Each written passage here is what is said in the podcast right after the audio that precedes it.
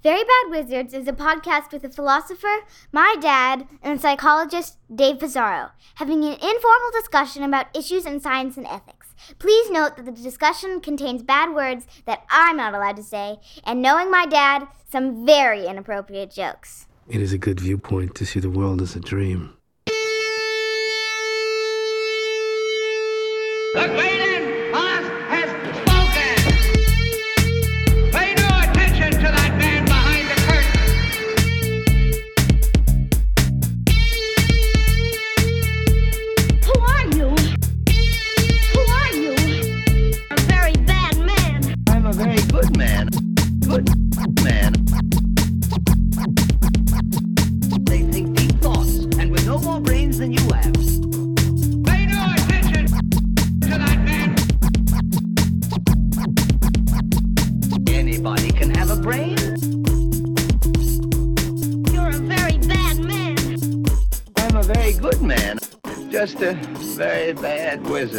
Welcome to Very Bad Wizards. I'm Tamler Sommers from the University of Houston. Dave, David Lynch is doing NFTs now.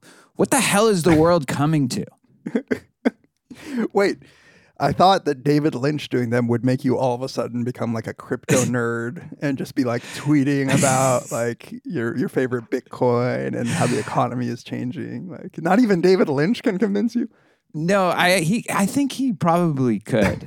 I remember back in like 2017, 2018, but I think it was end of 2017 where I'm just so obsessed with uh, Twin Peaks and David Lynch at that point, and it's also like a huge bonding experience with my daughter. And then he puts out some kind of quote where he said about Trump, like he could be the greatest president uh, of all time or something if he.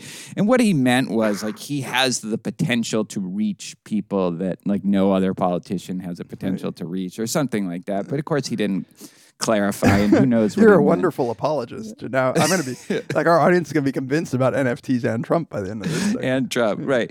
So then I remember a listener tweeting me like that that he said that, and I was like, "Yeah, I saw that. What are you gonna do?" And, and she said, "Well, I don't think he should he should say that, or as do you?" And I said, "Look, I'm not in the business of telling David Lynch what he should or shouldn't say, but." At this point, I'm so in the bag for David Lynch that if he told me Trump was a great president, I'd probably just believe he was a great president. And and I, and I was thinking of that, right? Like maybe I'm gonna get really into exactly as you said, like NFTs. right? NFTs. um, What are NFTs for our listen for our naive listeners Yeah. who aren't like us really into crypto? Right. And NFT is that stands for non fungible token. And what it is is it's using so like please don't email me with a correction. This is my best understanding of it. I know we have We some don't really care. We have some engineers who listen to this, so I apologize. Um it's a digital asset like a picture or work of art or whatever that uses uh, cryptography from the blockchain to essentially make it unique. So you have whatever it is, like a JPEG that's signed through uh, the I think it's the blockchain, but it's essentially just there can only be one version of it. So it creates scarcity it, where you know digital. The whole point of digital is that it can be copied in, infinitely, but this creates some scarcity. It gives you only one. There's only one work of art that has been digitally signed. The stupid Even if it's identical It's digitally identical. Yeah, to every other version of it, exactly. this is the one that can get auctioned off for like millions of dollars Yeah. because it has that. That's right. So you can't think of it as like the work itself being scarce. It is it's more akin to having a poster signed by somebody who only signs one poster ever, right? So it's Yes, like except without the, the signature. except for without the signature. The signature is just a bunch of zeros and ones or whatever, you know, like fat, Right. like prime numbers. they've never like gone anywhere near it. Yeah. I mean, you know, or- or anywhere near that more than they've gone to all the uh, the other versions of it. and But- it really yeah. shocks me as someone who's an like you know i'm a, a somewhat of a nerd i really like reading about the blockchain and about cryptography and i i like i own some some cryptocurrency and i just just to fuck around with it NFTs, I it feels like the emperor's clothes. I, I feel like, are you fucking kidding me? Like this is meaningless. It's it's worthless, and people are just on it. Like like people who I re- otherwise respect are like, yeah, I'm creating a, an NFT for this, and I'm like, "You- you're just fucking stupid now. Like that's just dumb. I don't know. I have to think that David Lynch just like has no idea what it is, and someone told him yeah, he could make like turn some $100,000. video of this band that he was already done, uh, Interpol, and like you know, if we do it this way, you can get like two million dollars for it. For it. yeah. And he's like, all right, yeah. It, it's like the. It really feels like the tulip craze in in a way. Are you telling me I can get two million dollars for the same video? I'll do it. yeah, the same exact video. It's a bad David Lynch. Here's the. Uh, yeah, I don't actually know what he sounds like. Um, it's a money grab. Like what? I guess. What do they even tell him? Like, put is it even his fingerprint that created the the cryptography? Like, I don't even know who, who does it. To be honest, like, I, It's a it's a video that he did of uh, this band that I've never heard of, Interpol, and their song "Lights," and he's releasing like eight videos of it, short videos that are being auctioned off for the NFT. Um, Yeah, no. What I'm what I'm asking is though, like when they encrypt it or whatever, when they create Yeah. this, like who who even does some some software engi- engineer eating Cheetos, like making David Lynch's NFT for him? Like is it doesn't even yeah. not. It actually is weird to me. So so I just described like some process. So so David Lynch at some point films a video of his band or whatever. Somebody films it. David Lynch has it. It's readily available on the internet, probably, and maybe yeah. and uh, some some software engineer who's working for some startup who does NFTs for famous people decides to do the whole NFT, like he creates the token or whatever, whatever it is that is done, Yeah. and then puts it out. And and David Lynch has just only only agreed to it. That's the only role he has played in producing this novel new thing that can't be copied. So to to sort of foreshadow our guest, Paul Bloom, Paul talks about in his book where he talks about art, uh, the, his book on pleasure, ab- about sort of the the reason that that people buy things like you know Britney Spears' chewed up bubble gum or you know George Clooney's sweater. Like we really feel like the essence of the artist has somehow been carried over into the thing, Right. And that's or just why a real painting instead of a forgery That's that right. you couldn't tell the difference. Exactly. Yeah. Even if it's like atom for atom, the same exact paint, like in the same exact, you know, you could emulate the brushstrokes. If it wasn't an original, the forgery, they'll burn the forgery. And uh, and that's because there was some contact between the artist and and the work. And maybe that's rational, maybe it isn't. But for an NFT, it's like, well, there's like you've not added the value of the essence of the artist. You know, you've not. It feels weird. It feels dumb paying extra money for that.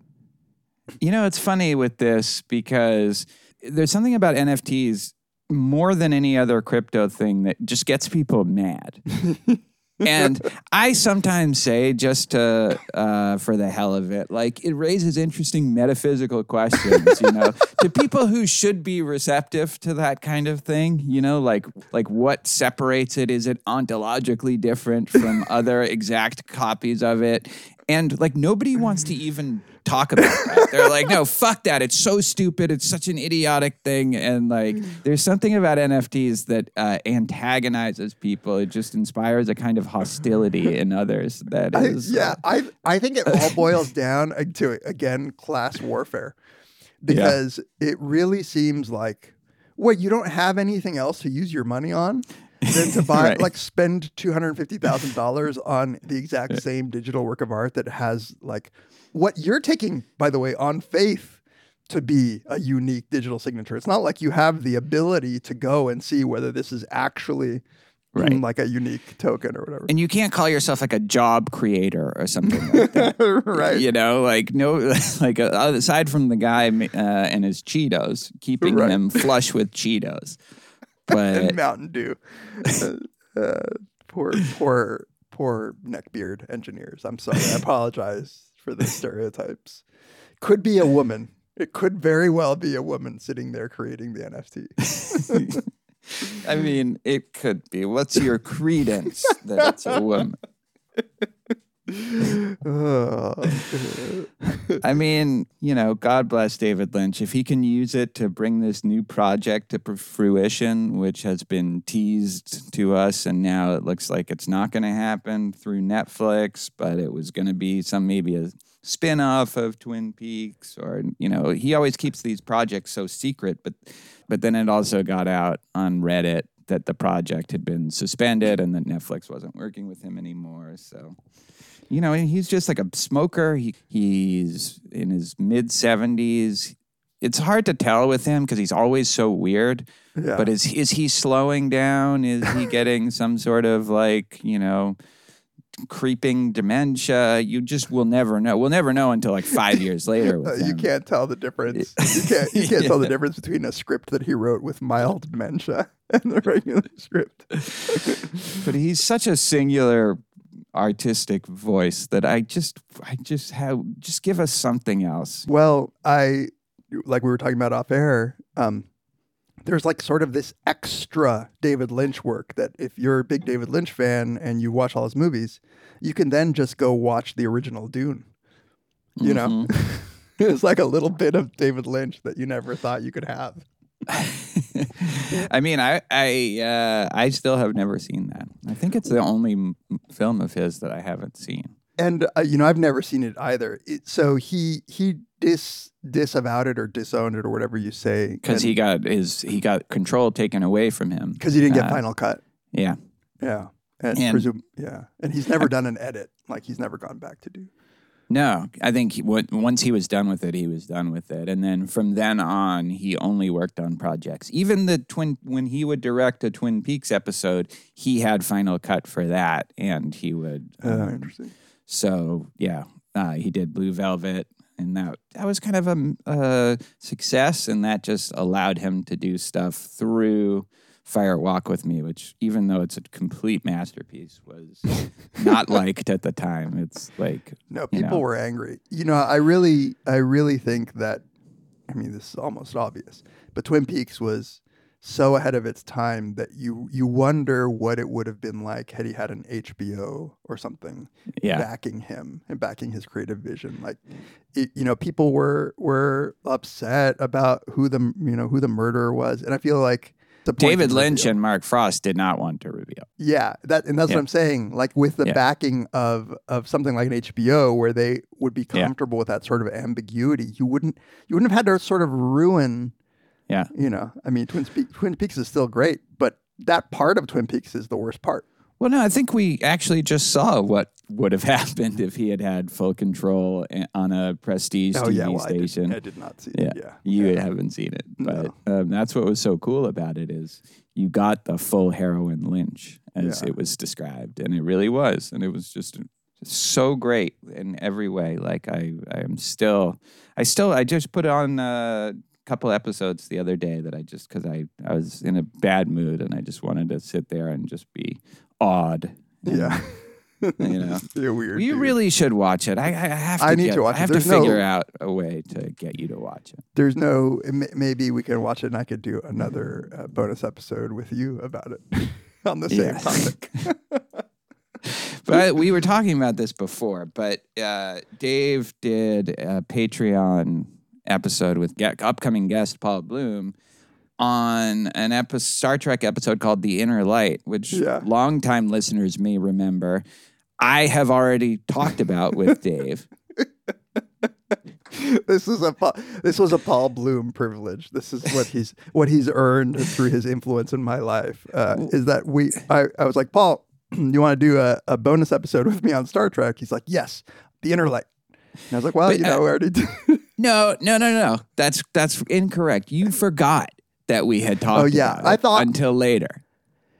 I stupidly had thought that that's the one I had done an episode with Barry Lam. Yeah, and so Oh, I yeah. was actually insulting Barry. sorry, Barry, by being willing to redo an episode. but it's even more insulting that I forgot that it was you.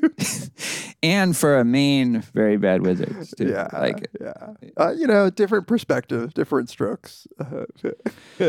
Uh, uh, yeah. Well, I I hope it was good. I'll never listen to it out of, out of just pure bitterness. you, you were holding yourself back because of your deep Star Trek fandom. You were really curious what Paul had to say, but you're like, no, on principle, I won't listen.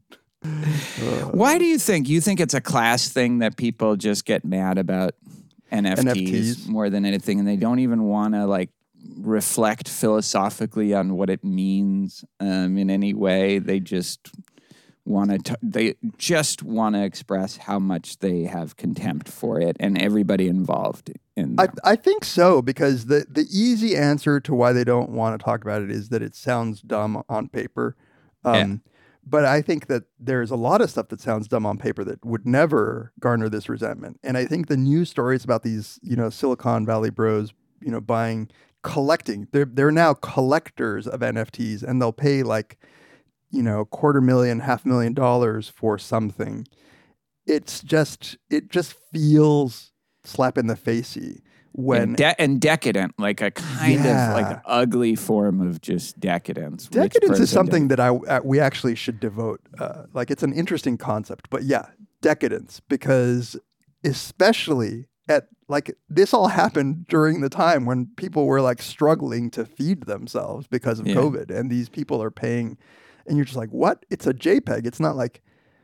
You know, it's not like it's an extra high quality version of the thing. It's not like I can't see it. It's yeah, you can like Google image it and. exactly. Yeah, well, that said, our we're we're introducing a new Patreon tier um, it, at the ten thousand dollar per episode level, where we have an NFT for each uh, for your favorite episode. You'll get an NFT of it That's right. That's right. if you And, do uh, it for a year. Might as well try. It could be. It, it- should it be an episode? Should it be a picture? Like a one of our one of our Montana Us photos. playing cornhole in Montana. Uh, that sounds so gay. exactly. we already said one of my friends was making fun of me that we said that we were lying on the bed together Yeah. watching uh, Cache. I'm not ashamed. I'm not ashamed. Me neither. You know, like what were we supposed to do? There was it was a bedroom. Not gonna That's where the. TV was. You know. Yeah, and we love each other exactly. uh, in this day and age. yeah. Uh, All right. Should we? yeah. You know who take else I love? Paul Bloom. Paul Bloom. We had a fun conversation with him, and uh, yeah, we'll be right back. This episode of Very Bad Wizards is brought to you by BetterHelp Online Therapy. Check out betterhelp.com slash VBW. I was just talking to a colleague of mine, and we were talking about how many people are having trouble coping with the return to normal, with going back to business as usual. And it's something that people don't talk about very often to each other because it's expected of us. We're all supposed to be feeling like, oh, we're happy that things are going back to normal. But many of us are actually filled with depression and anxiety and stressed out to no end. Well, if you're feeling like that and need somebody to talk to, BetterHelp might be for you. BetterHelp is customized online therapy that offers video, phone, and even live chat sessions with your therapist, so you don't have to see anyone on camera if you don't actually want to. Um, it's much more affordable than in person therapy, and you can start communicating with your therapist in under 48 hours. These are licensed professional therapists who are trained to deal with the sorts of problems that you or I might be having. There are therapists across all 50 states. Worldwide, you can access it from anywhere at your convenience. So, unload the stressors, get some unbiased feedback about the stuff that's going on in your life, and you'd be pretty surprised at what you might gain from it. This podcast is sponsored by BetterHelp, and Very Bad Wizards listeners get 10% off of their first month at betterhelp.com slash VBW. That's B-E-T-T-E-R-H-E-L-P dot com slash VBW. Our thanks to BetterHelp for sponsoring this episode of Very Bad Wizards.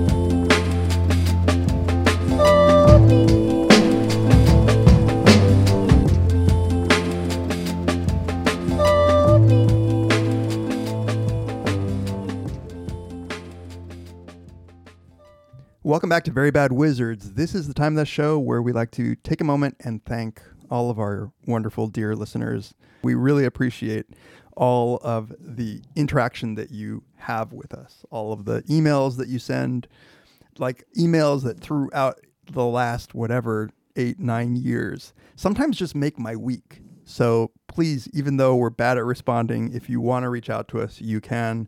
Verybadwizards at gmail.com. If you want to tweet to us, you can tweet to us at Very Bad Wizards or at Tamler and at Peez.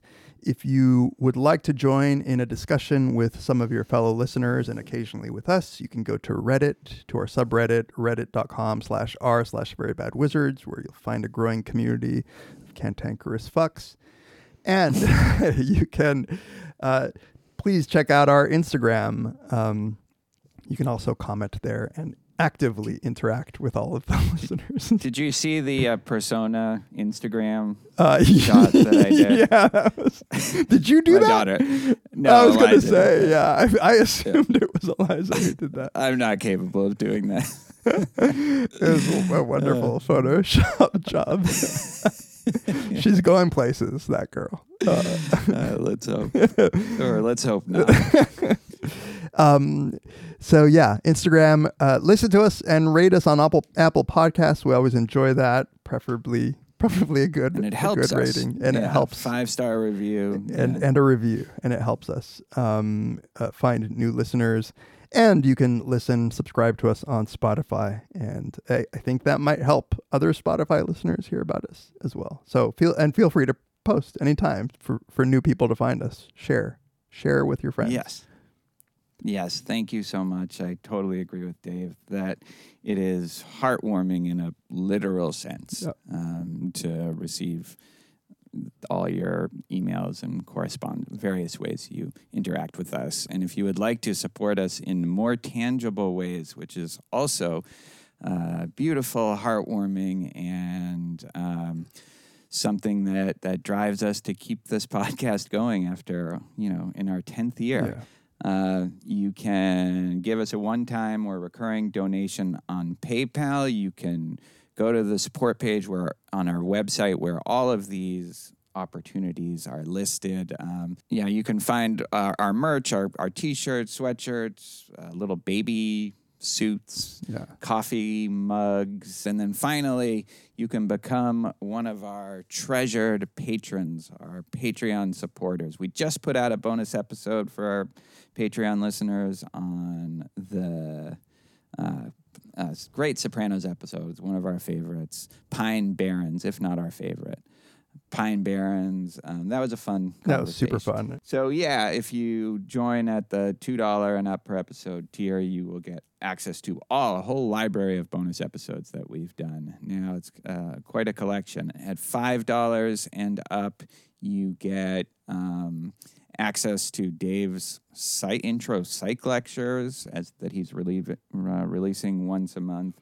You get to select a an episode uh, topic that uh, uh, from a series of finalists that we'll choose from all of our Patreon supporters at ten dollars and up. Oh, and the brothers Kar- You- Karamazov. Oh, and you also get the Brothers Karamazov series, which we uh, it's a five part mini series that we did. Not NFTs, but they still still valuable, um, at least to us. And yeah, we were very proud of that. And so, if you're a Dostoevsky fan and want to listen and read along, you can you can do that. Somebody described our podcast as actually the ultimate existential podcast and listed It's off. true. Yeah, and I, I actually had never thought about it that way, but it's it's just true that this is we've been influenced by existentialist thinking. We've done so many episodes on those kinds of Yeah, questions, yeah. like the absurd, and they just went through it. Like a serious man, Yeah. uh, is a movie that is has deeply existential themes. Ecclesiastes, Job. Yep. Yeah, yeah, yeah. No, we are uh, the, the one of the top existentialist podcasts. at least top five, you know, the top five Yeah. philosophy, existential, po- pop culture podcast. Yeah, ten dollars and up, you get, uh, uh, which is a new tier. You get to uh, ask us anything, and we will respond in a video format. At least how, that's how it is for now. Um, we'll see if we stick with that for the ten dollars and up. So far, we've uh, recorded two videos that I thought were were fun, at least for us. Yeah. Hopefully for them, um, it could be that people run out of questions. right. or- Join, even if you join temporarily. I know Tamler doesn't like me saying this. Join, just join temporarily. Give us a question. Wait till we release the video. Uh, just you know, feed us some new questions. yeah, give it, give and then you can go back to Right. the previous level. And every level um, that Patreon will allow you to join for, you get ad-free episodes as well. So thank you, everybody. We really appreciate all of your support and all of your interaction. Let's get to Paul Bloom. Okay, we're back with, I dare say, my favorite Very Bad Wizards guest, the the fifth Beatle, Paul Bloom, who is now I have to change the introduction. Who was formerly the the Brooks and Suzanne Ragen. The first time I get it right, you're no longer the Brooks and Suzanne Ragen professor at Yale University. You are now a professor at University of Toronto and uh, emeritus at Yale University. And we are delighted to have you on. Welcome, Paul. Hey, thank you both for having me back. Thank you for slumming it here with us. Like normally you're on like Hoover Institution affiliated podcasts. But He's like on you know- Dax Shepard. Like he went on Dax Shepard. I who are we? Who, who are we? I'm not going to forget my friends, you know? The little people. I, don't- I don't care you guys aren't that important or that special. I, I love you anyway. we used to be your favorite thing on the internet, and now we We I barely used read- to be so proud when I was on your podcast. It was like really something. that was a rough time. that was when you hit bottom. Yeah. And I, I remember that, you know, I, I, I don't forget that you were kind to me when I when my career wasn't doing well and this was all I had. You know, I have. No, a- you, you are still, you, this is still my favorite podcast. And you guys have quite a lot of impact.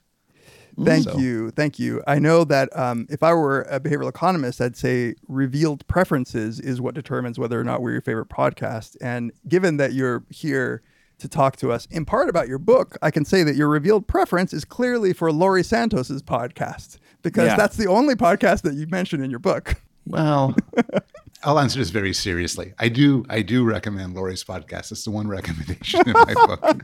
But it's a book about about happiness and suffering and pleasure. If I write a book on um, obscenity, I don't know what you guys do. So Um, okay, and- I, I, I want to start with saying your your new book is called The Sweet Spot: The Pleasures of Suffering and the Search for Meaning. But before we get there, I uh, like I'm going to put a link to this book because we have a little bit of a, a, a in discussion about how good podcasts are for book sales, and I want to show Paul that our audience actually buys books. So we're going to put the link, the Amazon link to Paul's book in the show notes. So if you if you care at all about the future of Tamler and my podcast, uh, use that link uh, to buy it. Or at least if you care about Paul ever coming back on our podcast. Uh, okay, in all seriousness, how many podcasts do you think you will have been on by the time you're done? I don't know, 20? Wow. Tamler, remember when you and I started, there weren't even 20 podcasts. I know. We were one of three podcasts in the world. You know, it's weird though, with the exception of one or two very bad ones where, you know, somebody just reads out questions they got. They're all different. It's just talking to different people about different things. Yeah. Yeah. And actually, Dave, I thought we were going to talk mostly about the book. At least that's what I'm okay, prepared we'll, to we'll do. we are prepared to talk Yeah. mostly about the But book. it's true that we never do that. And, you know, if if you're a publicist listening to this, this is the exception. It's really only Paul and maybe like a Robert Wright because, you know, of- yeah, that and was we had me. Bob Frank on because you Right. know we love Bob Frank too. A lot of exceptions you got there. Well, just It's just white men. It's just white men. yeah, it's, it's not like we've had Amia Srinivasan or anything like that. She'd be great. No, believe me, uh, the invitation is out. Actually, to see her on your podcast, I would I would die happy. It'd be a really interesting discussion. Yeah. Oh, interesting. um, hopefully, you know, we can do both. You living and us having her on at some point. Yeah. yeah.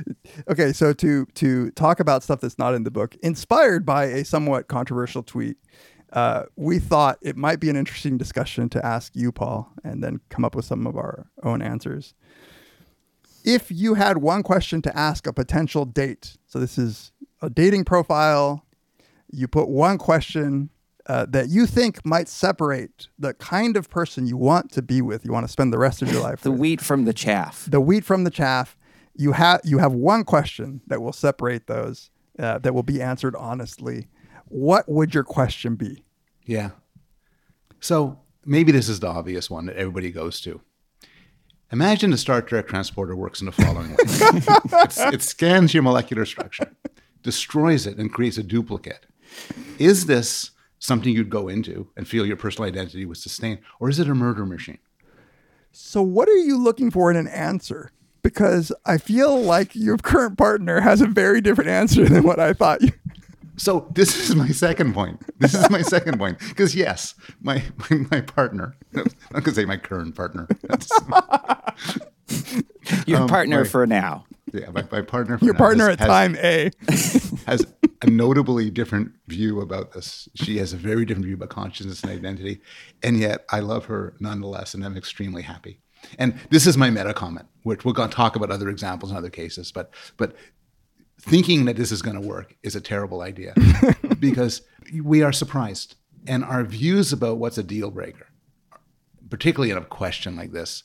Um, people find themselves in love, in wonderful relationship with people they would have never, they would have never accepted if they first went through a dating site. You're saying you're okay dating like a racist white supremacist, is what you're saying. Yeah. You- you- as long hot. as it's a surprise. Yes, that's, that's right. Do you have any fashy crushes? Like, It's just, it's. I mean, an analogy is houses.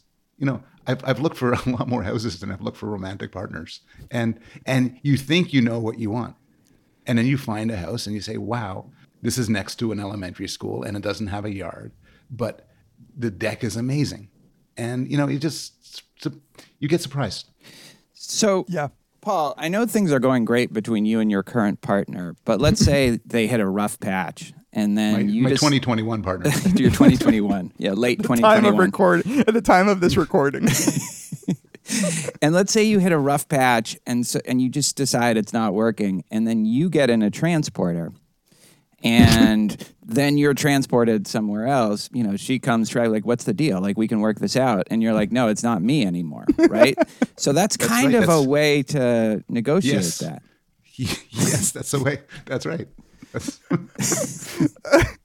I know. I'm convinced that I would never date Tamler Sommers. so that's your question. Are you Tamler Sommers? no, my my real question would probably just be, would will you date me? I think that would separate the wheat from the chaff right away. Okay, T- Tamler, do you have a question?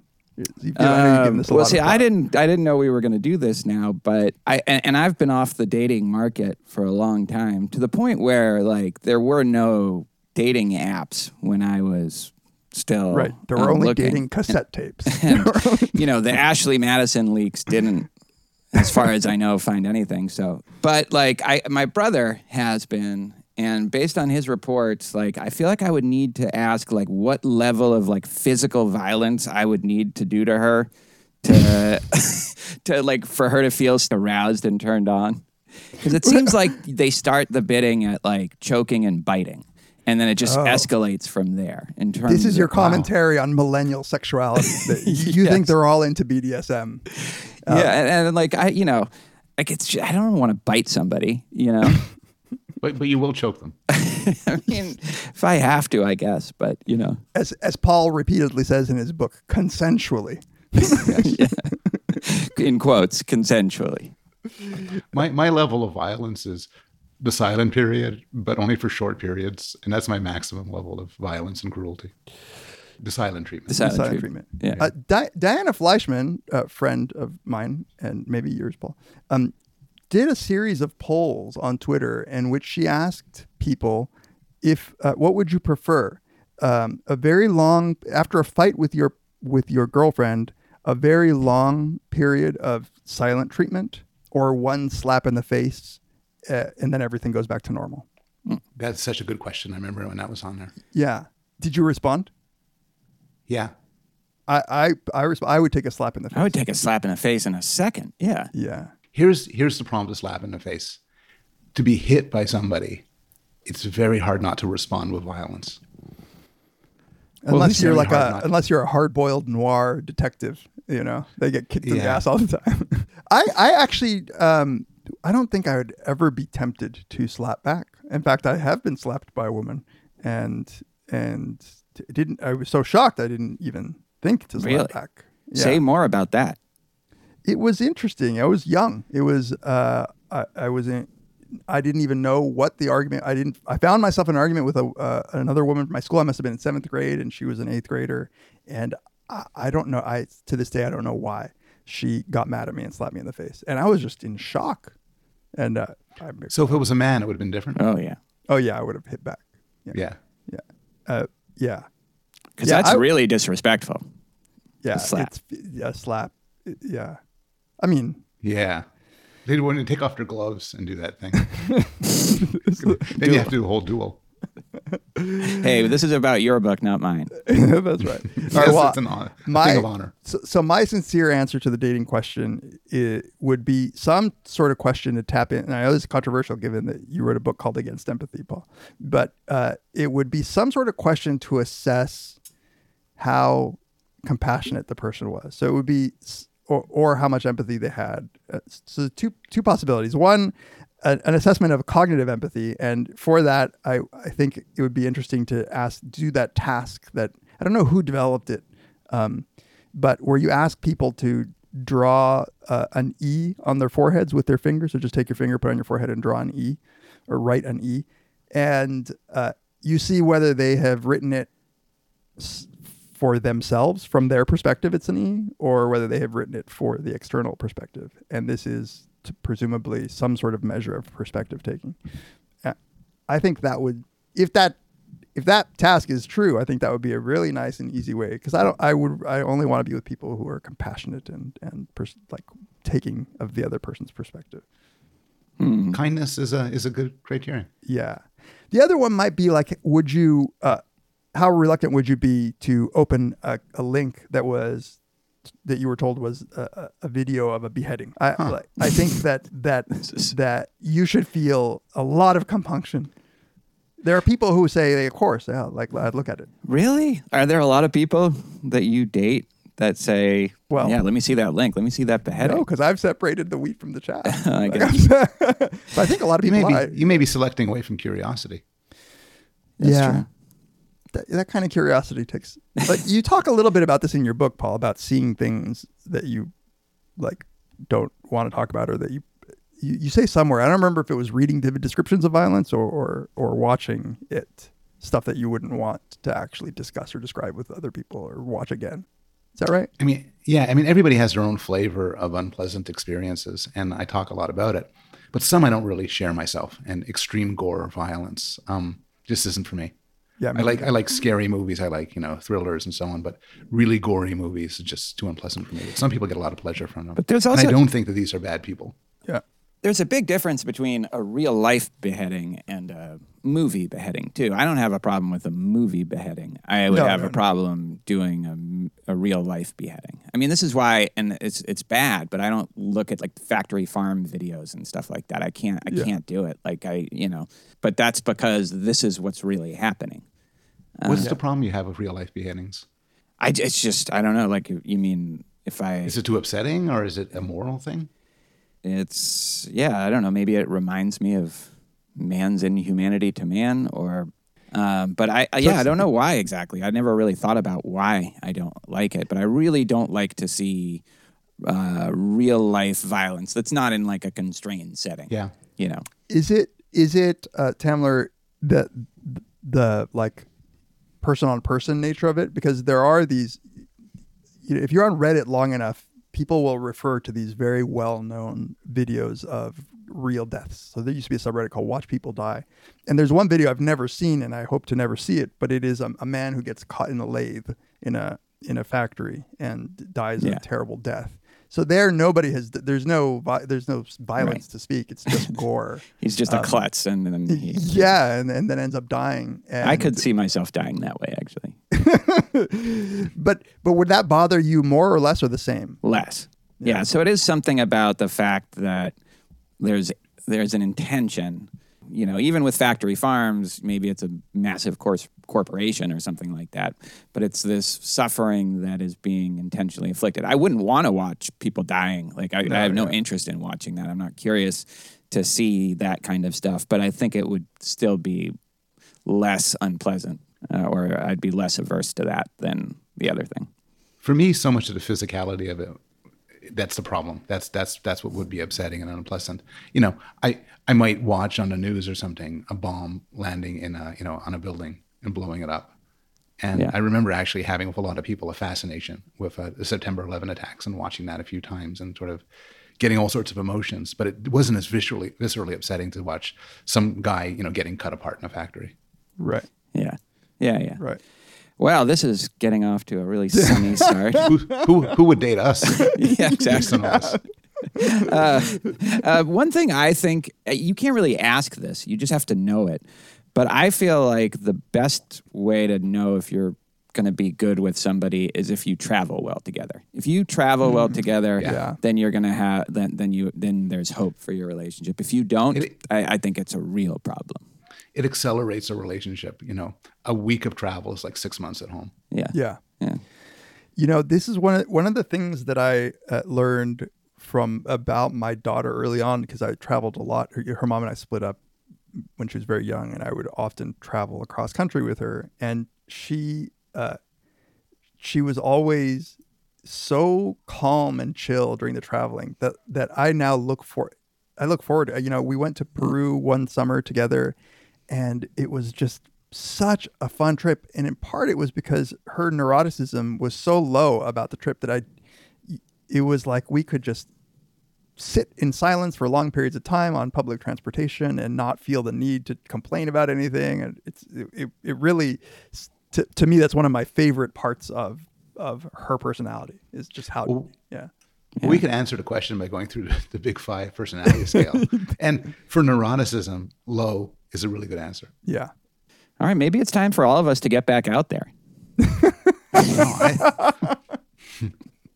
I, I have, I've, found- I've, despite my jokes before, I have found a woman of my dreams, and there are attributes of that you don't, you can't get from short experiences and from you know polls and so on. You know, the feeling of being understood, being able to talk to the person. So maybe the lesson is there isn't a question that you can ask to separate the wheat from the chaff.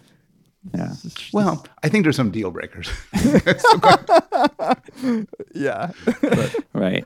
Do you like straw dogs? Today's episode is brought to you by chess.com, a- a sponsor that I am so proud to have. And I just get excited. One of the few spots that we do that I just get excited to do. your dream it's your dream sponsor It's my dream sponsor. Just because I've been I've been a part of chess.com uh, in my entire professional career.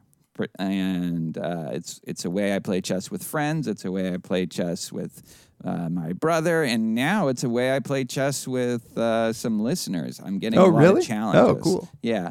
I, I don't accept all the challenges sometimes because their ratings are too low, and if they beat me, my rating will plummet. so, uh, and also just because I can't, I don't have the time to play a lot of people, but I've been playing a few, and that's been really rewarding. Except when I get my ass kicked, which I did recently, just got crushed by a listener, and uh, it wasn't even crushed; it was worse. It was just they chipped away at me and kind of humiliated me. Uh, step i wish i could know enough uh, and see it yeah, I mean, well, that's the thing with chess.com and uh, at the various levels of membership, and I now have a diamond membership. You can go through an analysis of every move, and and that and I and I did that, and I learned every single time I made a little mistake or a little inaccuracy or at time or two blunders. I made two blunders. blunders uh, unforced errors like in tennis is it Yeah, it's a little like that. And it tells you that this was a bad move. It tells you, and you know, it, it tells you why, but then it also shows you what a better move was. And then you can go onto that thread and it'll play that, and it'll play out. Had you done this move? So it's like this alternate universe where you were better at chess than you actually are. it's like a ted And- uh, chiang story it's like exactly. I wish I could communicate with the, the, the version of me that didn't make that blunder or that made the best move. Uh, and there's just a lot of there's these puzzles that I have been doing. I've done almost forty thousand of them, Um, and I still enjoy them, still do them when I'm on the pot, still do them when I, I want to procrastinate and not feel awful about myself like the other forms of procrastination that I do. Um, it's it's great. Um, you can join for free, but at these other levels of membership, you get unlimited puzzles, you get unlimited analysis and deep analysis. But at every level, including the free level, you can play people and um, and enjoy the game. It's a really nice interface. It's really uh, it's easy to use, and I love it. So. Uh, join chess.com. Help us keep chess.com as a sponsor by going to chess.com slash very bad and start playing. That's chess.com slash very bad. No wizards, just chess.com slash very bad to start playing your friends, your family, maybe even me, and maybe Dave if he can brush up on his game Well- and learn chess today. They also have a great series of lessons too. I was going to say the Um, coupon code might just be a reference to my chess playing ability. Maybe that's right. Uh, thank you to chess.com for supporting this episode. Um, T- Tamler, do you want to talk? Start talking a bit about the book. So Tamler and I both actually read the whole book, Yeah. which is a great compliment. Uh, Ben, I'm touched. yeah. I want to get this out of the way because I, I want to say it, and everybody knows I, I I admire Paul quite a bit. But uh, as I was reading this this book, I was just again kind of in awe at how good a writer you are. And Oh. part of that is saying it to for you to feel good, and for people to know about it. But part of you also is just like I'm curious about like how you view your own writing and how like you've over the course of what how many books have you written now? Uh, six. yeah I, I feel like you you get better each time maybe not each time you know it's hard to, to gauge but but do, do you see that Thank you. I'm, I'm really touched. Um, I think writing's gotten a little bit easier for me in some ways. Uh, I'm not sure if I've gotten better. Sometimes I end up, you know, going to an older book like, you know, Just Babies or whatever to try to extract something or quote something, and I say, oh, that just sounds like me. Yeah. Um, but I work at it. I work at it, and you know, I, the, the standard things. I read a lot from people, writers I admire, and um, and then I, you know, my writing is, is very difficult, and I write and I rewrite and over and over and over again, and and I send drafts off to friends, and they give me a lot of comments, and then for some of my stuff, editors are also a big help. Yeah. Yeah, it's great. It's it's it's just alive. The the the writing in this it um it leaps off the page as they say and it's like Wow, it's thank fun. Yeah. My favorite line when you describe uh, the girl in The Exorcist, you know, in that scene and that her head is swiveling like a dreidel. I love that some- line. Gotta get some Jewish content in there. That's all I need is a little Jewish content and I'm happy. um, David pointed out I have a quirk in all my books. There's a sentence over and over again I always use in all of my books, and it is a history. Um, the sentence is, "This is not small potatoes," and the the history is that that our first publication together. David and I was uh, wrote a, a critique of John Haidt, a friendly critique of John Haidt, and we had a line in it about something and saying this is important. We said this is not small potatoes, and the editor said that we had to remove it because um, I think because foreign speakers wouldn't understand. it or yeah something. I, I, believe and it was walter mischel who was the editor Yes, great, and, great field in psychology. and i believe. He, yeah i believe he actually said this wouldn't translate well into chinese and he was using it as an example of like Yeah. the general point but yeah It was it, it, it is idiomatic. Yeah. It's so so when I saw that sentence, I was tickled and I, and I texted you because ever since like Paul was so angry when Walter Mischel made us take that out of the paper th- that that it is a level of pettiness that is rare in Paul. Like he's just not that kind of a person, and it's hilarious to me that. So now you're first book- just yeah, just like to get it in. revenge, you're peppering your Yeah. books with this is not small potatoes. People talk about trauma. This is like this is like the world's strangest revenge film. Where I just I write books in order to put the sentence in there. Instead of a puppy, your John Wick story is the right. sentence got cut from. That's right. And instead of killing a lot of people, I write books and I put in the sentence, and it goes fine. The bo- the body keeps the score.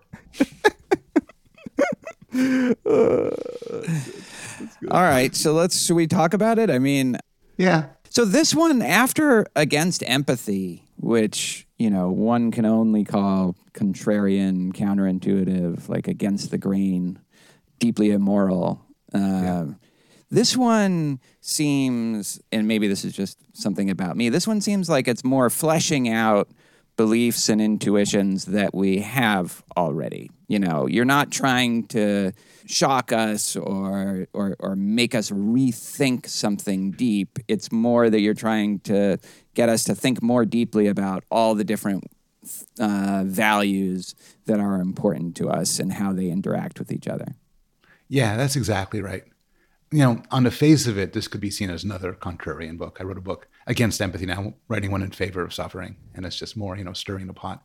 But but you're right. My last book was basically, you know, the subtitle could be "You're doing it wrong," hmm. and and it, it talked about you know a moral practice we all think is good and arguing it's bad. This really is sort of systematizing and exploring some common sense ideas. You know, we we do seem to like ha- take pleasure in suffering sometimes. What's up with that? We do seem to relate suffering and meaning. How does that go? How does that work? And it really is. It it, it isn't telling people to do something different. It's not a critique. It's just it is as you're saying. It's it's exploring some facts about human nature, which I think people broadly accept. And there's a lot to disagree with about the book, but it's not pugnacious like my last book. Yeah, and I guess the con- the contrasting position, if to try to pick one, you know, it would be Dan Gilbert's Yes. and his kind of version of psychological egoism. But I think like he he's the one with the the weird view there, not you. Yeah, um, Dan more than just about anybody else was was a useful person to talk through the book. He, did, he never commented on a book itself, but we had an email dialogue going on for many years about this. Where he's a hardcore hedonist. He thinks what I'm saying is just bullshit. The idea of seeking after meaning or morality is just it's just bullshit. It's confused bullshit. All there is is pleasure Yeah. and we should just be trying to maximize pleasure. And it was fun in my book. At points, I directly addressed Dan, and Dan is probably the person I cite the most because I love his research. But yeah, he's the guy I'm disagreeing with. He's the foil. Yeah. He's the foil.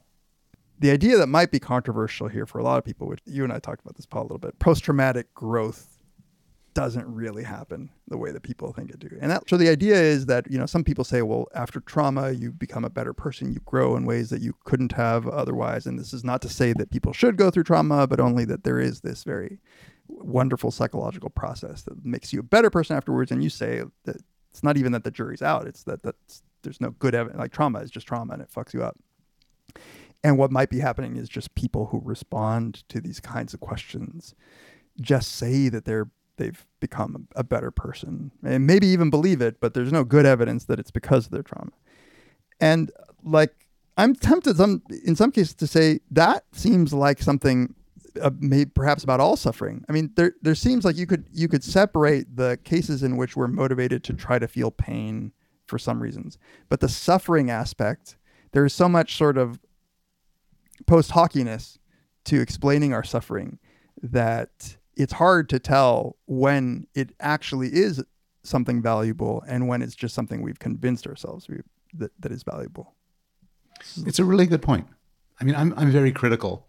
My book is all about chosen suffering. And I'm very critical of the claim that unchosen suffering, just bad shit that happens to you, you get assaulted, your child dies, you know, you lose your job, that that's going to make you happier or ri- have a richer life. We're very resilient, and resilience is the good news. But I think claims about growth are overstated. But now you could turn around and say, well, all of these cases where people choose suffering and say, wow, I'm a better person and I'm happier and I'm meaning, maybe that's the same sort of after the fact storytelling. Right, because a lot of the suffering that people choose, and it's not like you don't say this a lot, is is instrumental. So Yeah. so you you know you you write a book and you you spend hours and hours going through all sorts of negative emotions, and it's chosen suffering, but it's not that you chose the suffering; it's that you chose to write a book. I think that's right. And I actually don't disagree with it. My claim, so I have two main claims in the book. One is that often we use suffering to enhance pleasure, and that's just a fact. And I try to explore what goes on for that. And that that sort of suffering because it's fun, you know, and hot baths and scary movies and all that. But suffering in the pursuit of meaning is kind of complicated. And I think here's the wrong way to look at it. The wrong way to look at it is somebody says, I want to train for a marathon and I'm going to get blisters and I want to get blisters and I'm going to have some days where I'm sick and I might fail and I love that. I think when people seek out these long-term meaningful projects, they actually don't really look forward to the suffering. They don't want it. But Right, my they- point is, It comes with yeah. the territory. Yeah. it comes with it, right? That that a meaning we we intuit correctly, I think, that a project that we would deem to be meaningful is going to come with suffering and pain, and there's just no way it, it- they come as a package. Yeah.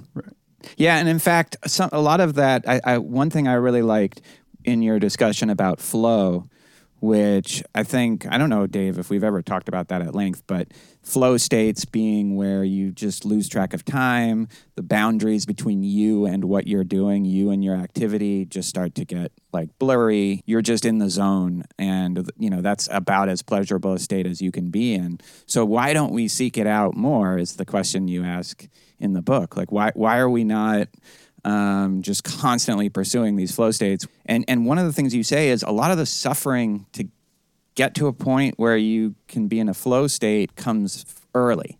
So you really have to like go through a lot of frustration and just lack of fulfillment to get, you know, to, if you're going to be a great musician, um, to get to the point where you can just be on there on your saxophone, just riffing, and uh, like you, you would have to go through so much, and a lot of us just don't have the stomach for that. I think that that strikes me as totally right. That the the hard part of a lot of pleasurable activities, a lot of the suffering is weighted towards the beginning of that. I think that's right, and I think it's right on two time scales. So one time scale is a long one, where as a musician or or an athlete or a scholar, to be able to get to a flow state, you have to do a lot of work beforehand. You know, if, if I'm really out of shape and I start running down the street, I'm not going to immediately find myself in flow. I'm going to have to get in better shape before I'm getting in flow, as opposed to just you know feeling like an idiot and, and hurting a lot. And then there's the immediate part of it, which is suppose I am I am in a phase where if I go to the gym, I'll get a lot of it. I'll, I'll, I'll be an hour in flow. But right now, I'm sitting on the sofa and I'm watching Netflix and I have you know corn chips in front of me, and it's tough. It's it's tough to get out of there. It's it's there, there's there's sort of a you know a, lo- a local minima where where in order to get to the higher place, you got to kind of go through some unpleasantness.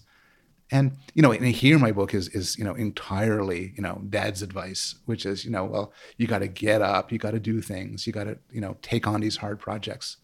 But I think it's true, and I think the pleasures and value of flow, it's tough to get there.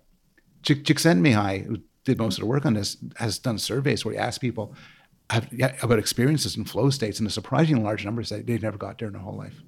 Yeah, I was I was struck by that. By, by the way, rest, rest in peace, Valley Chicks. Yeah, about a week ago he passed away. Yeah, I was thinking, sort of, I was lamenting that I I don't think I experience flow very often in my life anymore, and Did Yeah. you used to? I used to feel like I was in flow when really when I was reading good shit is when I would feel it. Like when I was like I remember when I was first studying psychology and, and a little philosophy and a little cognitive science, just really feeling like I felt in the zone when I was reading. And um, I don't know if reading quite gets there. A, a few times when I was really in shape in basketball, like w- like I had actually trained really hard one summer to be able to to to have the stamina to play games. Uh, for a long time, I remember feeling it then, but neither of those. I, it's it's So sad. you so I- you, if, you you run. Does that give you I- a state of flow?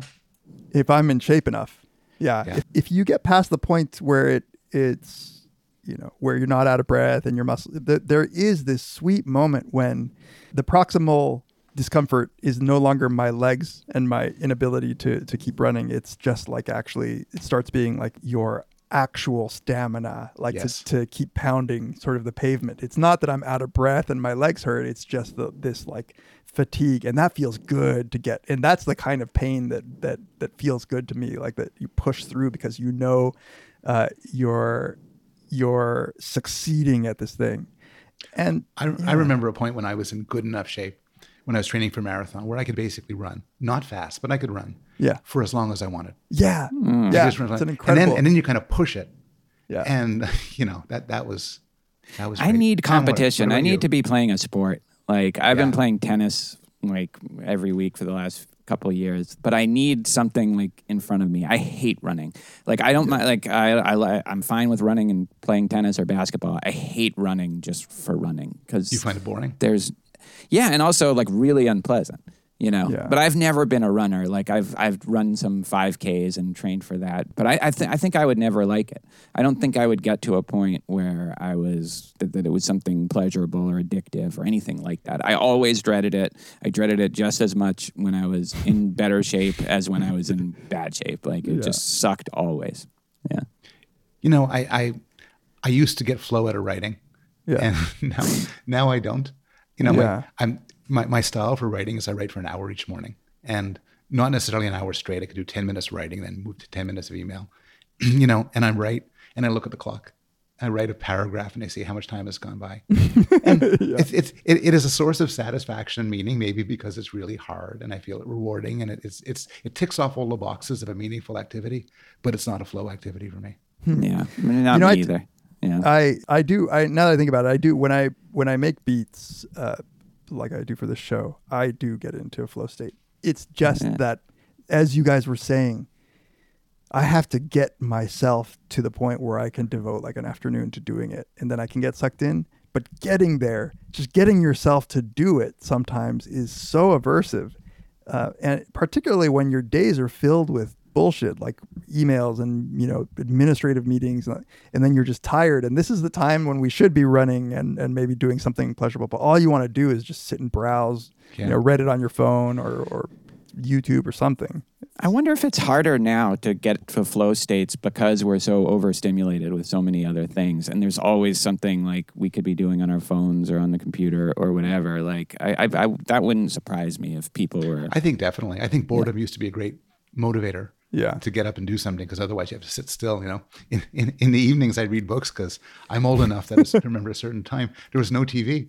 well didn't your didn't your you- family gather around the radio then there's the Bible readings. That was that was important. the the burnings of the witches, of the suspected witches. Yeah. You, you know, there's there's this quote from the the head of Netflix who says, you know, we don't compete against Amazon or Hulu. We compete against sleep.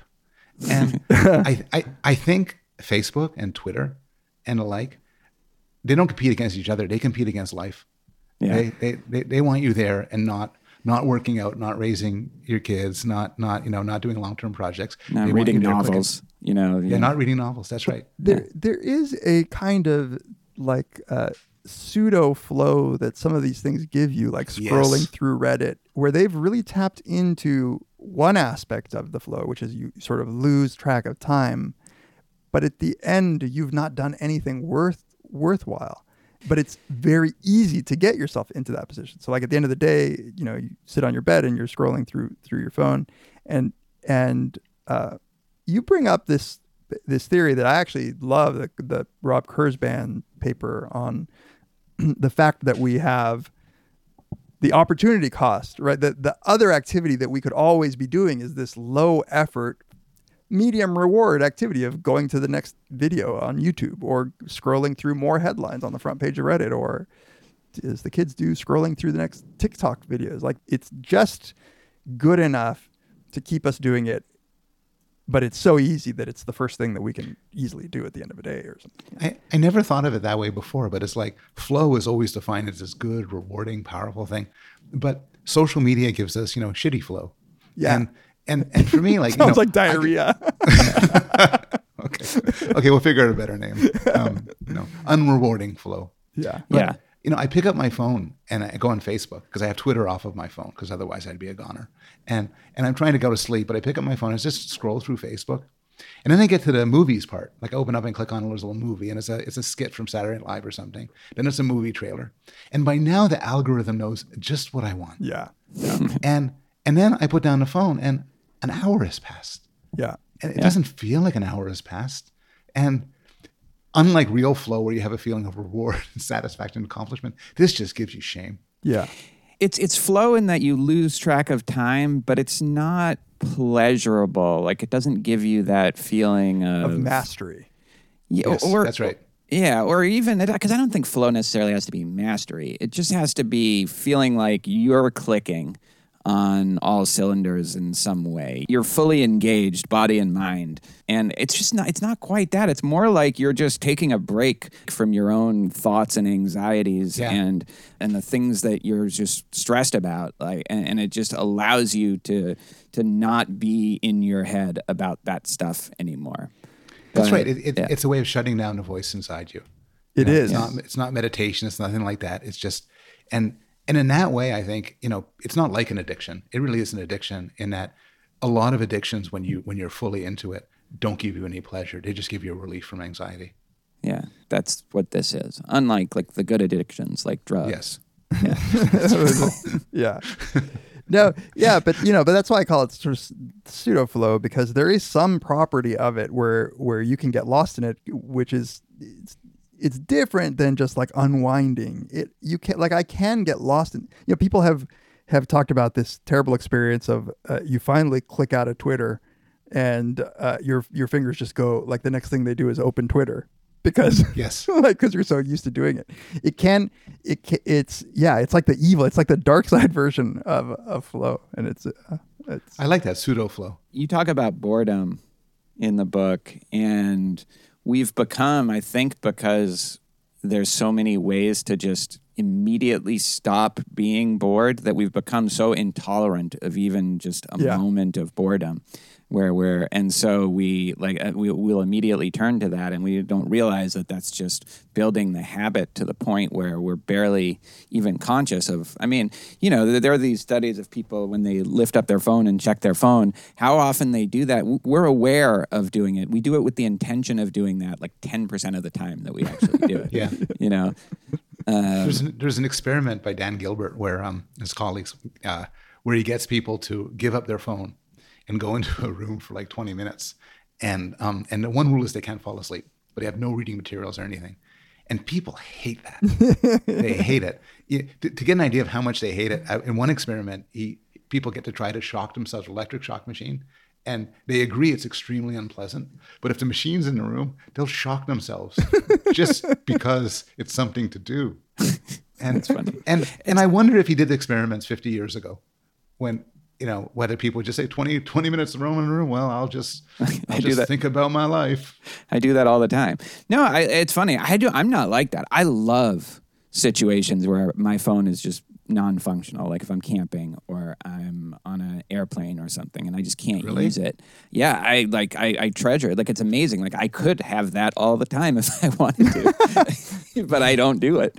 Uh, but yes, I, I really love that, and I have these like devices on my phone that shut kind of shut it off and, and simulate that. But going camping or doing something where it's just the phone is no longer part of my life is super rewarding for me. I've always been interested in self binding. You know, using technologies to or, or other ways to shut off uh, opportunities your future self might want. You know, Yeah. giving your car keys to your friends and said and they don't give them to me if I'm drunk. You know, flushing your cigarettes down the toilet and so on. But then there's the other question, which is it's very hard to self bind. Yeah. and yeah. um, and you almost need like uh, I think I think I think people need like a leviathan to come, you know. yeah If, if I could choose, if I could choose my supper in the morning, I would eat a lot healthier. there is an aspect of self binding. I, I, I tr- did a project with an undergrad here uh, who is doing her honors thesis on this, and it was situations in which self binding is an option that um, people avoid because it communicates weakness. Oh, So that's the- interesting. So we were looking at these uh, scenarios where self-binding would be viewed as a negative. So so imagine a bachelor who is whose friends say we're going to throw you a bachelor party and, and we're going to go to a strip club, and he says, uh, "No, uh, I don't want to go to a strip club because I might lose control and do something uh, that would be that would consider cheating on my." So so make me promise that you're you're not going to take me to the strip club. And there it's like, well, really like you're admitting that you would be so weak as to lose control in that situation whereas somebody who says yeah i can go or like like an alcoholic uh, who says let's not meet at any place that serves alcohol versus one who says yeah we can meet anywhere you want and then i'll, I'll just not drink. Uh, there is seems to be some virtue in the ability to exert your will in the moment.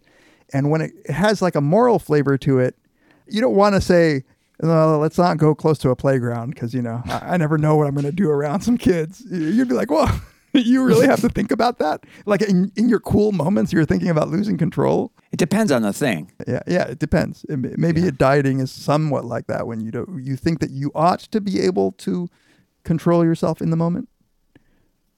And it's a shame because the one thing we know about change is that this the way to change and the way to become a better person isn't just to try hard and exert self control. It's to you know you guys talked about William James at so much length and talked about his insights about habit, making things habit, which basically involves taking it away from the conscious self.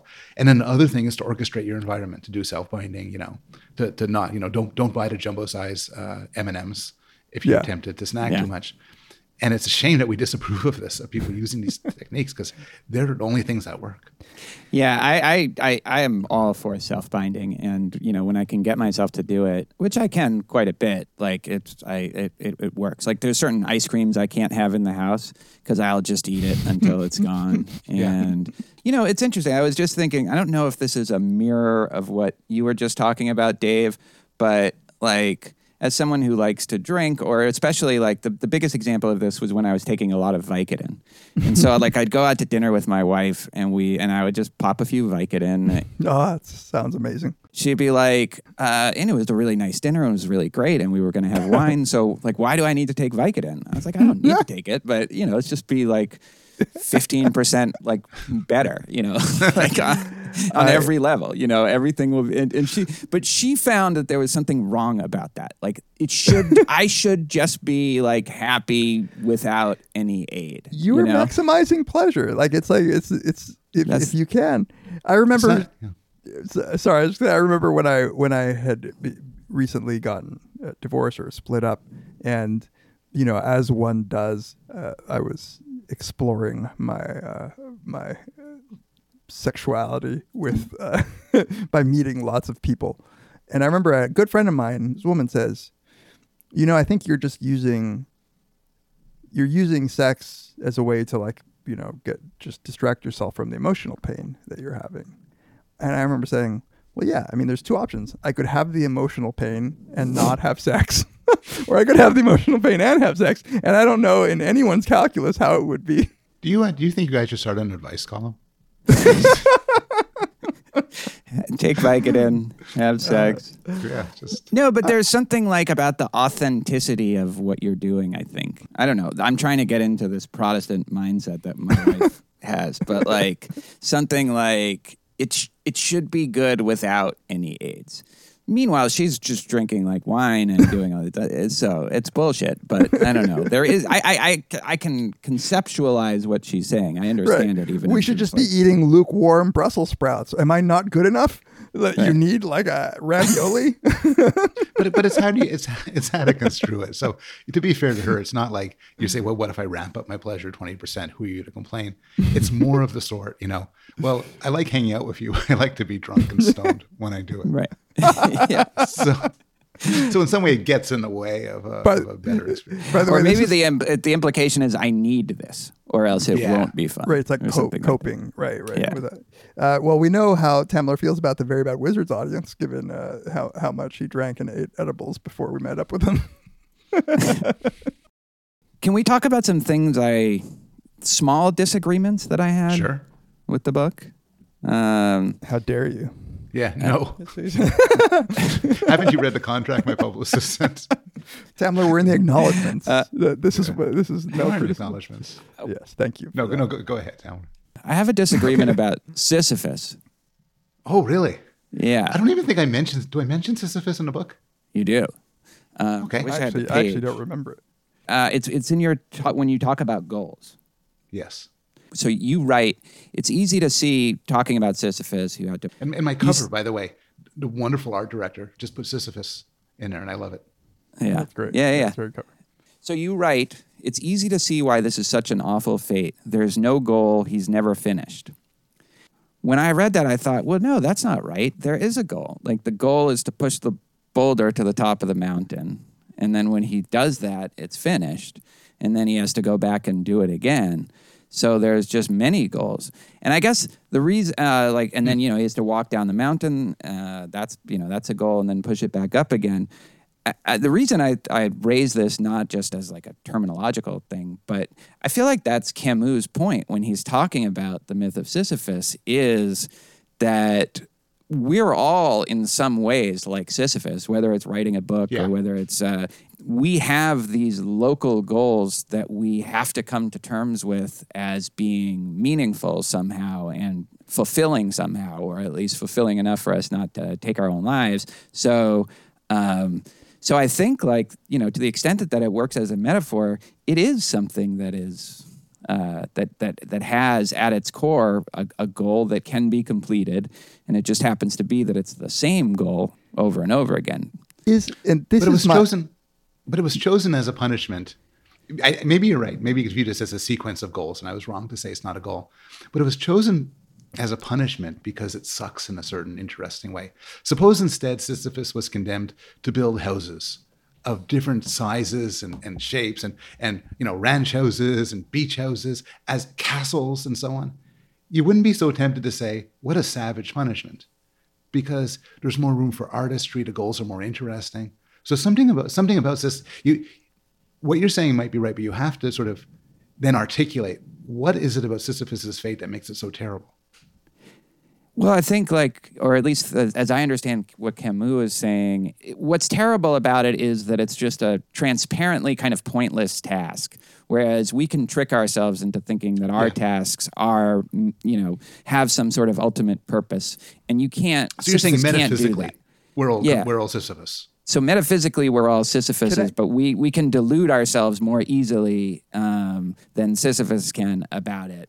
And so the key to you know conquering this is for Sisyphus to find, a- a- and this would be true of all of us, like to find purpose even in the most mundane tasks. You have to find ways for that to be fulfilling, and we don't do that. I take this as the goal of meditation a lot of the time is to find some kind of almost flow like state in the most ordinary kinds of situations imaginable because you are appreciating and the experience of being alive and having the experience you're having is is is enough Can, can I ask a just a question uh, about the the myth? is it that he's told that he has to get the rock, the boulder, to the top of the hill? Like, is is his goal constantly being thwarted, or is he told that his job is to get it to almost the top and it will roll down, to get it to almost the top and it will roll down? Like, is he constantly failing, like, to get it over the ledge? Because that it it feels like that reads differently Yeah. um, than if you're just like you know time to roll the boulder like like the donuts guy um, where that's just like a, a deline- like he's succeed in some ways he's succeeding every time in his task if his only task is to get it to the to right before it rolls down I'm not sure if it's specified. That's a great question. yeah, I don't know i thought it was that he just has to push it to the top and then it And just it rolls rolls down. down. once yeah But That pretty soon my- he'd, he'd get the idea here. He'd say, "Hey, it's not staying." oh, I see why this is a punishment. and I don't even think he says this time it'll be different. Like this time it'll just stay up there and they'll let me go. But yeah, and I also don't know what happens to him if he doesn't push it. What if he says like Right. he goes Yeah. on strike? I don't know what happens then either. You know, it, it's it, I. You could do this as a psychology experiment. You take original Sisyphus, and you have a modified Sisyphus where he simply has an infinite number of rocks at the bottom, and he has to push them one by one to the top. But if I had to choose, and at some level, what's the difference? But if I had to choose, I would definitely choose option B, Yeah. because look at the pile. Look how many rocks are up there. there is a, um, a, a a comic book called The Preacher that they made a TV show out of, and the central sort of conceit of the show is this guy has what they call the voice of God. It's about the supernatural ability that whenever he says something, everybody has to do what he said when he uses this voice of God. And at one point, he tells a guy to go count the number of grains of sand on a beach. And the poor guy is for the rest of his life condemned to counting grains of sand. And, you know, this is, but at least there's a goal. At least it's an ethos. Yeah. and at some abstract level, Sisyphus, the the sand counter, and us are all doing the same. Thing. We're all the same thing. Yeah. But it doesn't feel this way. If the preacher commanded a guy, okay, here's what I'm going to do raise a family, a big family, and, and take care of them and have a, a job, a meaningful job, and help people, we wouldn't be saying, "Oh, what an evil curse." That's just that's just rolling the boulder with more steps. Yeah. That's, can, can I ask a, a, a question, sort of shifting gears? I have I, I I realize that I have a a question that I don't know the answer to, and I don't, but I don't know what you think about it. Which is, is there really any sort of deep relationship between pain and suffering? Or is that is it that we have made the mistake of equating two uncomfortable states? Um, because metaphorically, the the way that we can best describe suffering is it's aversive, as if you were getting you were in pain. But you have all these examples of of pain that's not particularly suffering and suffering that's not particularly pain, and it seems like well maybe we've made a category sort of error here. I assumed as I was writing the book that pain, unchosen pain, and anxiety and stress and emotional pain, humiliation, grief, all share something. Yeah, And- and and, there and is attempts. pushing back against. Well, not so much pushing back, but you know, there there there has been these attempts to to show that like, and you talk a little bit about this, like that it's the same brain region involved Yeah. in physical pain is involved in emotional pain, and But if it wasn't the same brain region, I wouldn't care. So, so right, you know, that's I- right, that's right, and I actually think those those studies m- might be in question anyway, and but it seems to me as as if maybe be- because pain, physical pain, is so often aversive, we are just using this as a metaphor for the kinds of aversive experience that are really suffering for humans. Because, you know, I don't even know. Uh, there are plenty of time times where I feel pain where it's not particular suffering. The suffering Right. comes from anticipating it, I guess. so some pain could be pleasant or Yeah. neutral. flossing. I find that flossing and digging into my gums Yeah. is a good. It's a good pain. You know, so yeah, I, I agree with that. So not all pain is suffering. Not all suffering is pain. But I think pain and these other things we're talking about share a certain quality. And I think one way to illustrate is what we were talking about before. So remember the Twitter poll. Would you rather get the silent treatment for two Yeah. hours or get slapped in the face? That's a good question. You could you could sort of feel a good question because it it's they both suck. And it's the it's the suckiness that I'm talking about, and that you could put them on a common scale that makes them think that they're similar. I guess that's what I'm. Yeah, that's what I'm. That's I, I think what I've started to doubt because it's like I, if, pain pain is to pleasure, what suffering is to flourishing. Um, maybe, but it seems like the temptation to reduce things to a singular scale of pain. And here I'm almost making a Tamler point, and I feel deeply ashamed. Um, but but the the thought that there is a common denom, you know, a co- you know, uh, uh, whatever, not common denominator. You know, you and I have have in print said that moral disgust is mere metaphor. And, but it's mere metaphor not because there's nothing in common between feeling disgust and feeling that something was immoral, because there is something common, or else it wouldn't be a metaphor. Um, Yes. There is this sense that you don't like it, you want to push away from it, you don't want to be around people who do it but it's it's so not discussed that other languages might not make the same comparison between uh, the feeling of disgust and the feeling of moral disapproval. And maybe one way of asking it is, uh, if you asked people in you know the Fore tribe in the 1960s, you said um, you you you smash your finger with a with a stone, you lose your child, your child Yeah. dies. Uh, sort sort these experiences would they sort those into uh, the same bucket Or, or even, you know, the English word pain could Yeah. be described for the loss of a loved one or for Yeah. humiliation. You know, that was Right. what you said to me was really painful.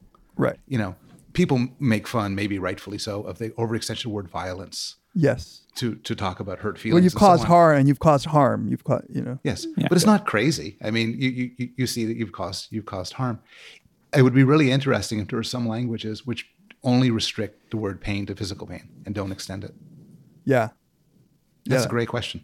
would be interesting You know, there, there's a way to take. This is sort of a segue, but this is one of. I, I, you- you're accusing me of sort of bundling everything too much together into one thing of suffering. There's a different objection, which is an objection against the moral, uh, the motivational pluralism, which putting into different things. And Dan Gilbert didn't say this, but it was sort of sparked by a conversation, which is there's a certain argument that in the end there has to be just one thing yeah And it goes like this. Yeah. I have to decide whether or not to sit at home and watch Netflix and eat ice cream or visit my sick aunt in a hospital or, you know, read up on astronomy and learn some true things. Because I can make that choice, I have to rank them. I have to say this is a seven and this is a six and this is an eight. Yeah. And so at some level, all of these have to come into one scale. Does that make sense? It does, but, like- I, I don't buy. I don't buy the objection. There are versions of it that I might buy. Um, in in if if you had a fleshed out theory for for why um, these all boil down to pleasure, and you know, Nikki is a is a, a hedonistic utilitarian, and in fact, some of the work she's doing is trying to argue that you don't need the other stuff. You don't need Yeah. desire satisfaction as a theory because it all boils down to pleasure. Um, but I think you really need a good account of the boiling because I'm not sure I can rank, you know, rocks and elephants by some metric. And and you might say, well, that's a metric that doesn't make that much sense to me. And I would say, no, look, they're both gray, um, and this one's more gray. And but sure, so sure, but but is it meaningful to that you Yeah. can rank them? so this is the part where I like when I was reading Dan Gilbert's view as you described it, I didn't get why what he was saying wasn't just empty. You know, he's saying when you go help the woman, you're helping them because it's more pleasurable. Well, then, then you're just defining more pleasurable by the thing that you do or the thing that you want to do or where you rank it. Yeah. It's what Loewenstein said about economists and the, the preference, the, the way that they define it. Yeah, it's it's purely empty. It's tautological. So then, you know, if they can say that for well, just the fact that you decide to, you know, go to the Peace Corps for 2 years, it just means that that's pleasurable to you. Then then they're not making a substantive claim at that point. That seemed to me, and I don't know if this is true of Nikki Dave, but that seemed to me the move that Dan Gilbert was making at least in part. And it's like, well, of course, like if you're just defining it by the fact that I rank it higher and, and you're calling that pleasure, but now, as Dave said, we're not learning anything. It's not meaningful. We're not explaining anything anymore. Yeah, not surprisingly, I find that pretty convincing. I mean, there, there's a simple-minded hedonist, and this is not Dan. Dan gets more sophisticated than that. Who says, "Look, everything's pleasure," and you say, "Well, what about this guy who gives his life to save his comrades?" Well, he wouldn't have done it if it didn't make him happy, or if he didn't think it would make him happy. Yeah. And then there's just no. It's just you know, it, it's purely tautological. Why why is it any different what he's doing? How is hi- his uh, how does he avoid that trap? in some way it's a burden of proof argument where he says, you know, I say, look, you might spend 90% of your life happy and in pleasure. But if you spend 10% of it thinking, oh, you know, this isn't meaningful, well, you should stop doing it. And the way he says it is, why do we have to assume that the, the doubts about the meaning of life and the, the desire for meaning is something above and beyond pleasure? Why don't we just call them the same thing? You're happy for 90% of the time, and you're unhappy for 10% of the time. But that just doesn't explain the fact that we will choose to be experience pleasure even less of the time to pursue some Yes, meaningful but he- project or goal. But he says we're poor decision makers. Oh, he thinks he thinks that given the opportunity, we would have, we would have chosen because yeah, there there is a way in which like I don't. This isn't really a criticism of you, Paul. This is a this is a thought that your book made me have because this is a, a view that of course I hold that ple- that pain and suffering are cousins. That suffering is just pain plus cognitive, you know. S- Oh, that's interesting. Yeah, an additive theory like that. yeah, yeah. But but you're in in in in collapsing the two. You made me think Yeah. for the first time, maybe this is more like a metaphor. I just wanted an umbrella term of sort of bad Yeah. shit, Yeah. and I call it suffering. Suckiness. Suckiness. and you know, as I say early in the book, I, I use the term suffering, and I, I met somebody who got really mad at me for doing it. Says, you know, suffering is what my parents went through, you know, under Hitler. Right. And and and I'm saying, and I'm using suffering to say, you know, well, sometimes you kind of skip a meal. That sort of objection is insufferable, by the way. Suffering is me having to hear you say that. Uh, it's weird with the because you know philosophy has uh, psychological egoists and hedonists and and and and I find it to the extent that it's explanatory, it just seems obviously false in in lots of cases. And and when it doesn't, it just becomes trivial. It just becomes defined by the things that we end up doing or want to do. Where there seems to be more substance to the view, as you describe it, is in that thought experiment towards the end where he says, you know, you're in the pool 90% Yeah. of the time, uh, sunning yourself and getting pleasure from that. But 10% of the time or 5% of the time, you're saying, God, my life is uh, sucks. It's just pointless. I'm not doing anything. I'm not doing anything with my life. And he's saying, well, we pay too much attention to the 5%, not enough to the 95%. And that's kind of an interesting claim that for some reason we privilege those and- reflective moments. And and to go back to your question, why do we get it wrong? I think what Dan would say is because that five percent is to decide get one who gets to make the decisions, and conveniently forgets about the ninety percent. You know, we say Socrates is better than a pig, but it's Socrates who we're asking. Right. what what puzzles me about the view uh, that that Dan uh, Gilbert seems to defend is that uh, there is there is some level of abstraction, like I was saying before, in which I agree that there are there's shit you you enjoy and shit you don't, right? Um, and so we can we could lump this together and say one's pleasure and one's pain, and say uh, those things that we seek out are are done by pleasure, um, and avoid tautology, but just say, you know, like Dan says, sometimes we make errors. But that, if you really want a psychological theory, I think this is the whole point of your book. If you want a psychological theory that helps us understand why, in some circumstances, we're clearly avoiding pleasure, then it seems silly to just say, well, those cases are just more complicated cases of seeking pleasure. Where I would just say, well, yeah, like fine, but they're more complicated in a way that matters. Um, and I'm just simply limiting, you know, the use of my term pleasure here to mean this very hedon- hedonic state. And there's all kinds of cases in which we're not even making errors. Upon reflection, we would choose the pain, and and that seems like what the goal of the psychology of it would be. It's like I, I think I think that's exactly right. I think you take somebody struggling whether to stay home and watch TV and relax or take a long trip to help a friend and he doesn't really want to knows it'll be unpleasant. Isn't choosing between isn't at a psychological level choosing between two sorts of pleasures. Right. It is it is wrong to subsume it have a case where somebody has two desserts in front of him and is trying to struggle which one he'll enjoy more. Right. It's two right. genuinely different motivations, genuinely different desires, different brain systems if you want, different histories, different individual differences. It may be that the right view from a philosophical point of view, and it's kind of like Tamler saying that Sisyphus seems like he's in a terrible state, but at a certain abstract level, he's no different from the rest of us. Yeah. It might be from a sort of similar bird's eye view. It's all pleasure. But but that philosophical hedonism doesn't mean psychological hedonism is correct. I don't even think the philosophical hedonism is correct. It's just you taking a word and deciding that that word covers all sorts of different kinds of states. And I don't know what the truth value of that is. If you're not a Platonist about the concept of pleasure, then it's it, it really just one account allows you to distinguish between different all sorts of different kinds of motivations and, and mental states and, and emotional states and one just calls it pleasure or That's- but that's right. So- it's a different kind of pleasure you know So you would probably yeah. want to do the more complicated one Suppose there's something that a common currency view, which is that when you make decisions, you have to sort of rank everything in the same on a single dimension of, you know, and then take whatever scores highest and you do that. But why would you ever call this dimension pleasure? It- Right. It, it doesn't seem to be in any straightforward sense what we associate with pleasure. It's more like, I don't know, um, feasibility or doability or value. It's more like value.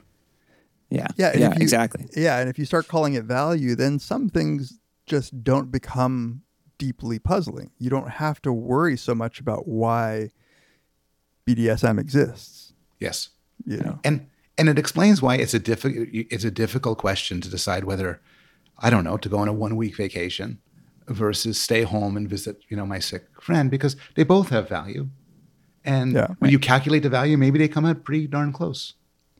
But they're different kinds of value That's and right. it's worth investigating like That's right. how they're different and not just that there are different forms of pleasure that just happen to be close to each other on the scale That's, Um, yeah, it's Yeah. it's funny because I think one of the sources for why people are tempted to to lump these things together is maybe in sort of a dual process kind of theory is that yeah, at the end of the day, you have to decide whether or not to do something, and that's a binary decision.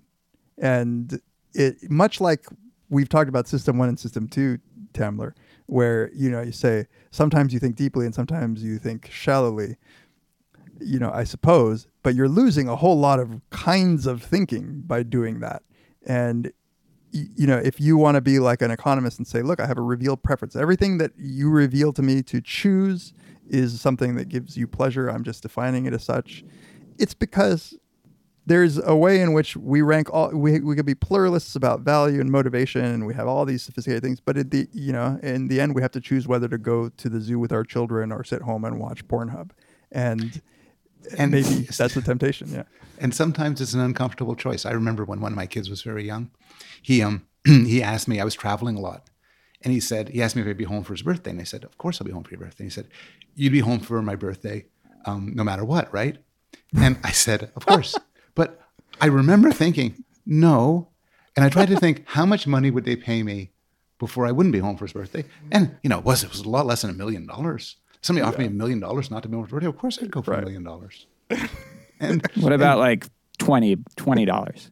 it was right so- it's like is that churchill now that we've now that we've determined you're a whore yeah. you see, it's it's the worry about being called a whore that that, that rationality gets such a bad name. By the way no, not, love- not twenty dollars, two thousand maybe. I did not know about that uh, E.L. Thorndike study where he asked people how Oh, I much money they would. I, I loved learning about that. That was great. This was a study uh, by this guy who's this behaviorist from way back, way back, associated with sort of very narrow and technical work, and he has this crazy ass paper. Um, it's like the 1930s or something, where he just says, it means he says, you know, well, here's a question I'm kind of curious about, which is, how much would people pay to avoid certain disutilities? And this is a survey, and the disutilities are things like, you know. e- e- eating eating a worm, spitting on your mother's picture. It's, Thorndike shows himself as a man of great imagination. It's a Spending- Paul Rozin study. It's like It's a Paul know, Rozin study. yeah, Spending yeah. the rest of your life in Kansas, never leaving. You said Russia in the book. You said Russia. I did. I'm trying. I don't want to lose my Kansan audience. Um, things like um, becoming deaf in one ear. Some of them are, are crazy. Um, walking down Fifth Avenue in the middle of the day without a hat. The times were different, you know. And That's a so- universal. Come on, that's a universal. I mean, it's one step away from a you know Fox game show where you say, you know, will, will you stick your penis Yeah. into a, a hornet's nest, and how much money would have to pay you to do that? It's Squid Game, It's, it's basically Squid Game. And and the cool thing is the numbers are fascinating. My my favorite example of this is um, you ask people how much you have to pay them to pull out one of their teeth with a pair of pliers, which is disfiguring and painful, versus how much would I have to pay you to kill a cat with your hands? And people want a lot more for the second one, yeah. which is kind of nice. I would choke the shit out of that cat. Yeah, somebody, you know, I'd pay I'd pay you to get a chance to kill a cat. Yeah, fuck the cat. If it was a dog, that would fuck- be one. fuck the cat's a different I'll, I'll, I'll pull the Thorndike's tooth. Yeah. There, there is that. Uh, yeah, the kill a puppy. Wait, video. you know, I, I was uh, back to the pool, you know, pleasure example where he says we're making an error because we're only asking the the reflective self, the Socrates. What does that mean exactly? That we're making an error sometimes when we choose to do the thing that uh, is more uncomfortable. Like, like what would determine whether that's an error or not? Well, take a fanciful case. Suppose Yeah. ninety percent of the time um, you're blissfully happy. 10 percent of the time you're miserable. But we just ask you during that ten percent. That seems like Yeah. a crappy way to do it. Suppose just to make Right. it. Suppose you lose your memory at ninety percent, or suppose you're mute during ninety. That seems unfair. It seems like if you view an individual as a population, you just kind of Right. ask the top one percent, "How's your society going?" And they say it's going terrific. Well, well, right, but that in those cases, the reason it's a mistake or it's a it's the wrong way of measuring it is because they could be asking it all these other times Because it's but- arbitrary. yeah. uh, and it's arbitrary. But in this case, by like as as I understand the the thought experiment, you you can't ask the person while they're experiencing pleasure because if as soon as you ask them and they thought about it, they'd be like, "Oh, my life is pointless and stupid," and uh, and and so like that doesn't seem like the right analogy there. Um, No, the I- thing, yeah. yeah. I agree with you. That's that's how I end it. In fact, I, I, at one point I point out, like, well, you know, who would want to get advice from a pig? Who would want to get advice from some? the thing about Socrates is he's smart.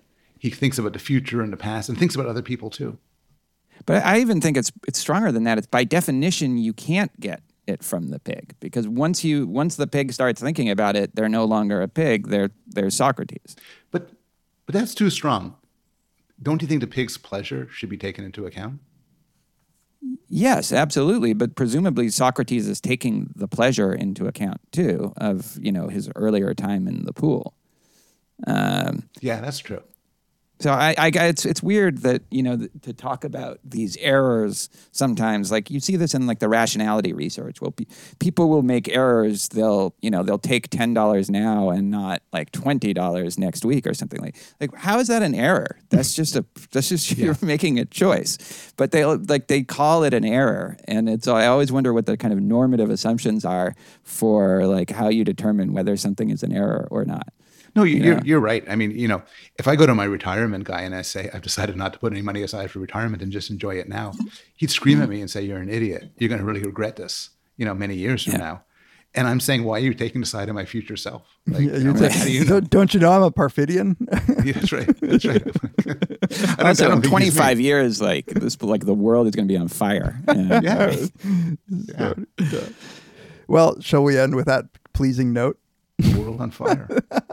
Paul, this was I really enjoyed reading this book. I strongly urge our listeners to grab them while they're still available. Yes.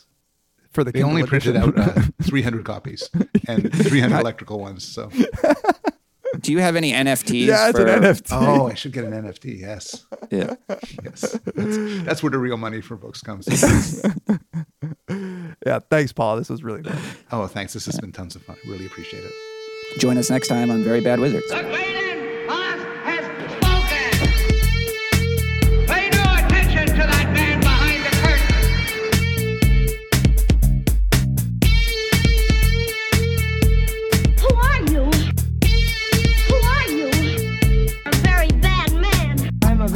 Man.